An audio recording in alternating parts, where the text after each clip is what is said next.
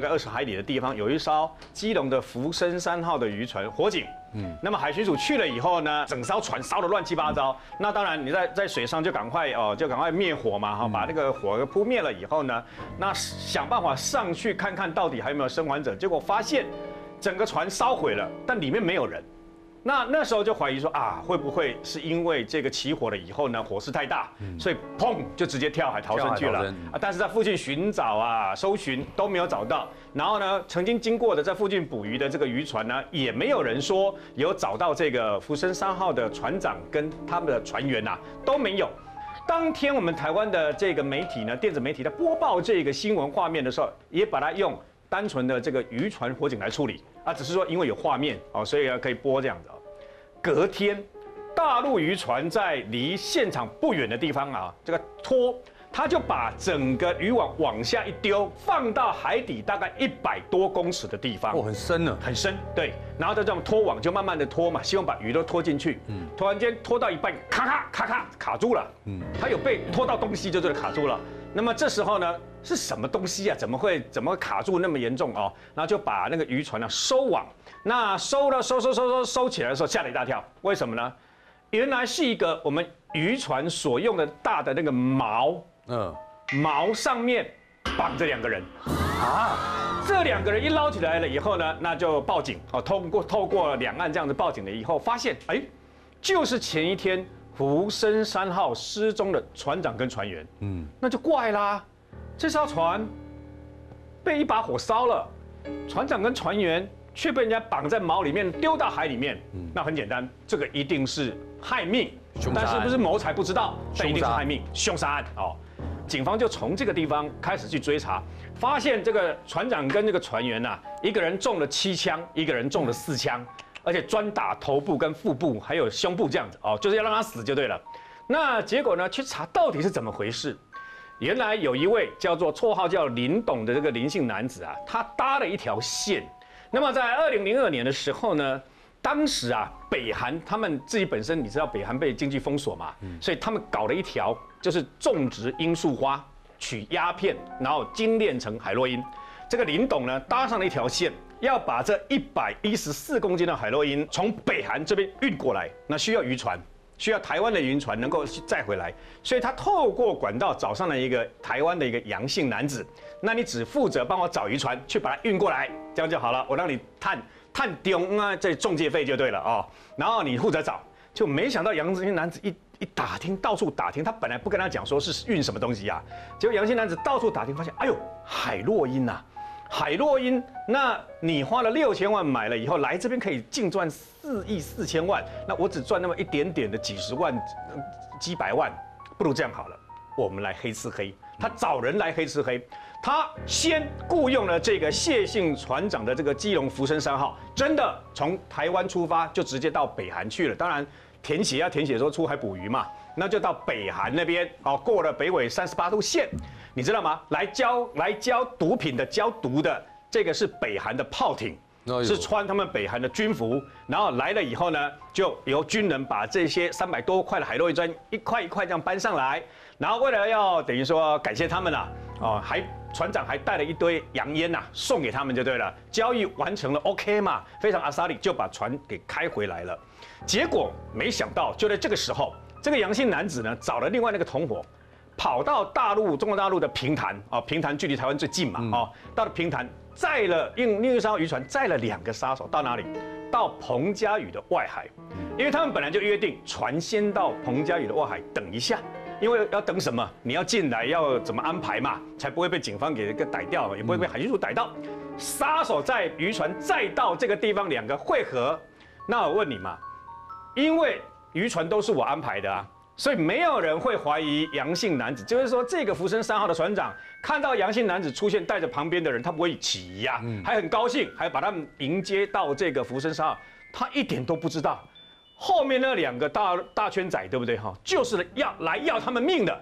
然后呢，很高兴把他迎接上来，还在喧哗，还嘻嘻哈哈的时候，对方这两个枪拿出来，棒棒棒棒就开枪就打死了，现场就打死了。然后打死了以后呢，就马上。毁尸灭迹，就把两个死者绑在这个锚上面，用锚推下去，神不知鬼不觉，然然后把毒品搬上来了以后呢，再一把火放火烧了。嗯，这么完美的犯罪，他认为无懈可击啊！哦，天衣无缝。他没有想到，人家大陆一个拖网就拖上来了，你知道吗？而且第二天没有错，最后警方跟海巡单位就直接把一百一十四公斤的海洛因一公克都没有卖出去，嗯，全部查回来。然后呢，可惜的是什么呢？可惜的是这个主嫌阳性男子呢，他黑吃黑毒品，还杀了两个人，对不对？判了六次死刑，但是最后他判无期徒刑定验。为什么？嗯，因为我们弄了一个速审法，速审法规定你在几年之内没有判刑确定的话，你把他放走。所以最后怕判刑不能确定，干脆给他减刑无期徒刑，然后就定验。所以你看，杀了两个人，手段那么凶狠，最后主嫌竟然只有判无期徒刑。民国七十七年出现了一个最可恶的人士哦，那个人呢？叫做张正义，台北之狼哦，他偷了，他等于说利用他爸爸的计程车去犯案，他总共在一年的时间之内呢，杀了六个人，而且他说都是性侵杀害，然后他更过分的是，他杀害了以后，都把被害人扒光了以后，随地在台北县是乱丢，乱丢啊，丢在台北市的街，中山区的街是多少人经过的地方啊，丢在。台北市跟永和那时候永和的两个国小的侧门就全裸的女士丢在那个地方，吓死小孩了。他本来不会被逮到，你知道吗？而是因为他其中一个被害人呐。当时因为一家酒，她是个酒店小姐，因为一个酒店的趴车小弟喜欢这个酒店小姐，所以每次呢，当他跟那个客人出去的时候，他都好心帮他查抄那个计程车的号码，哦，怕说啊，万一东西掉了干什么，可以帮他找回来，讨好他。就没想到呢，这个女的呢，跟他的那客人出去以后，在车上在计程车上面吵架，就男客人下车了，这个女的后来死了，嗯，所以后来警方就循线查到。这个趴车小弟说他有抄，但丢掉了，在家里垃圾桶丢掉了。警方就说：“那我们回去你家找看看好了。”就在垃圾桶里面找到他抄的那个本来应该丢掉的车号，因为这样破案。哦，哎呦，他被枪决了。可是显然有人没有得到教训，为什么呢？民国七十八年，就是张正义落网后一年，那么有一个姓黄跟一个姓谢的两个歹徒啊，他们两个人那时候服服刑的时候是在同一个。这个牢房里面，就有两个人呢，竟然立志出来以后一起犯案，你知道吗？出来了以后呢，后来出来以后，他们竟然呢就利用计程车。各位呢，尤其是妇女哦，在坐计程车的时候要特别小心一种状况，就是前面的车位他会故意稍微把那个椅背弄这样子。为什么？因为这个姓黄跟姓谢的两个歹徒呢，他们就利用这种方式犯案。其中一个人开车，另外一个人就。躲在旁边乘客座，把那个椅背弄起来以后，躲在那个空间里面。哎呦，躲在那个空间里面，我问你，晚上傍晚以后，你是不是看不到？专门找那种看起来比较有钱。珠光宝气穿的比较好，还好我都穿破破烂烂的。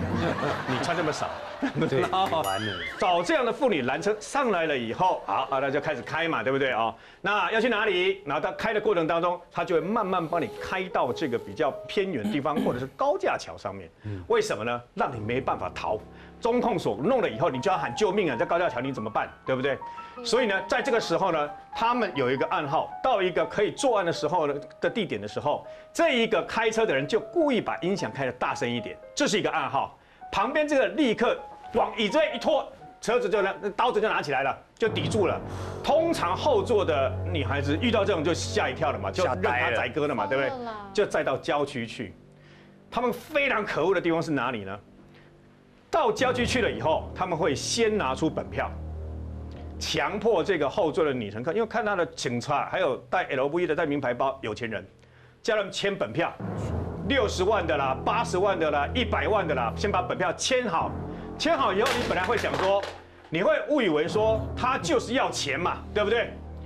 结果他不仅要钱，他还要人，你知道吗？他们两个歹徒呢，还一起性侵这个被害人。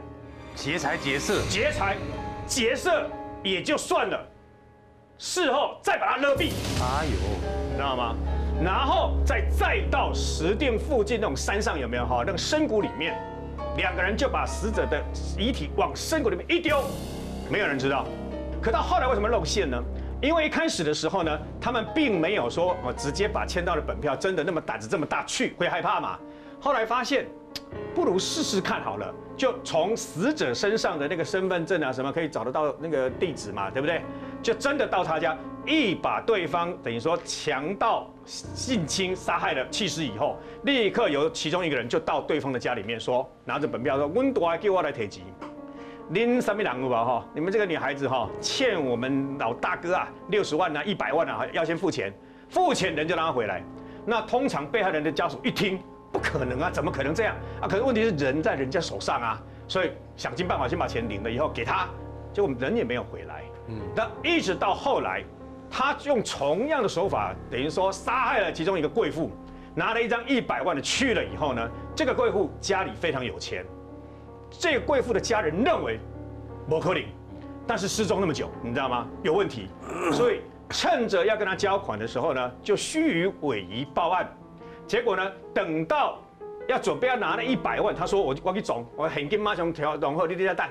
结果来的时候警察来了，结果这个歹徒呢，竟然拿起刀子来，先先割自己啊。先割自己，我被我吸，我被赶你吸啊，你再逼我就死给你看这样子哦。然后呢，发现割自己，警察不为所动之外呢，后来就要想要去割那个呃员工啊人质啊。后来嘣把他逮到，另外一个歹徒在下面等，啊接应钱下来以后，刚才车子开了带他跑嘛，就奇怪是人怎么没上来，就打电话还打电话上来问说问说钱给了没有，拿了没有？就在打电话的时候，这个被害人的员工，所以员工的警觉性很重要。员工就来下面损矿买损矿买，在那个公用电话亭那里说，哎，这个人非常可疑，你知道吗？就两三个员工就伏在他的公用电话亭旁边，然后呢，看他讲话内容确实一样，就把他抓起来了。结果，警方原本以为，按照这样的作案手法，目前知道的是两三件嘛，嗯，结果两个一隔离侦讯，经过警方突破心防，小以大义了以后呢，那么。一供出来说，他们已经杀了五个人了啊！而且把这个五个人都丢在同样的山谷里面，警方吓一大跳。为什么？因为在报案记录里面只有三个啊，怎么会有五个呢？那所以呢，就到现场去找，真的一具一具这样去找，因为都已经死掉了，都已经被杀死了。现场整个山谷翻遍了，就是四具尸体。他们杀了五个人，怎么会有只有四具尸体啊？嗯。连歹徒都说就五个啊，我就真的五个，我杀五个也是死啊，杀三个、四个也是，干嘛骗你们呢？连歹徒都不知道一件事，他们第一次杀人把他气死在这里的那个女孩子，他们两个都以为对方死了，嗯，就他没死，哎呦，用爬的，用爬的，慢慢慢慢慢慢慢爬，爬到产业道路，再爬出来遇到人把他送医院，然后呢，那个女孩子呢没有敢。没有敢去把整个案子抱怨，因为有的时候牵扯到一些哦性侵的那个过程嘛。那个女的后来警方还是想尽办法找到了，你知道吗？事隔已经很久了，来的时候警方吓一大跳，他侥幸活下来，但是从此以后他脖子一条勒痕就散不掉。所以那个女孩子就说，她永远也不能接受这两个歹徒哦，没有被判死刑。后来这两个歹徒就随着前一年张正义的脚步一起被枪决掉了。